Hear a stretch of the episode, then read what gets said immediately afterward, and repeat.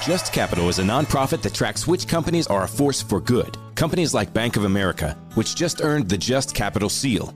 Bank of America is ranked number one for ongoing commitment to their workers with initiatives like Sharing Success, which awarded 97% of their teammates additional compensation, nearly all in stock. This is the program's seventh consecutive year, awarding more than $4.8 billion in total.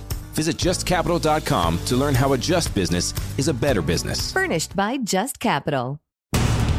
I'm Kevin Kugler with This Week in the NCAA on Westwood One.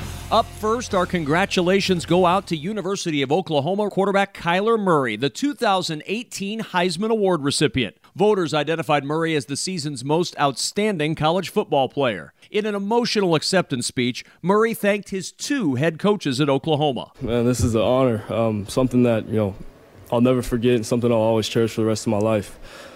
I want to say to Coach Stoops, you and your family have been nothing but supportive to me uh, since the day I stepped foot on campus.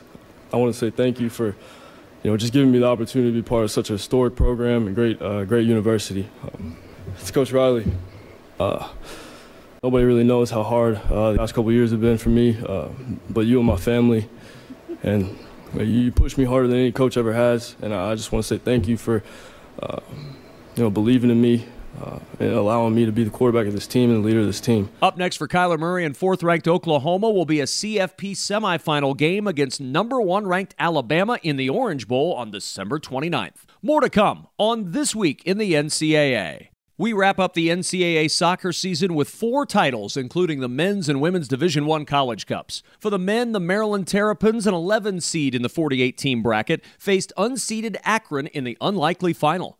With a 1 to nothing score, it was Maryland that raised the cup, their fourth overall and first in 10 years. For the D1 women, the Florida State Seminoles outlasted North Carolina 1 0 to claim their second college cup. In Division 3, the women's title was won for the second straight year by the Williams Ephs, thanks to a 3 2 penalty kicks win over Middlebury. And for the D3 men, the Tufts Jumbos scored their third title in five years with a 2 1 regulation win over Calvin College. That's this week in the NCAA. I'm Kevin Kugler on Westwood One.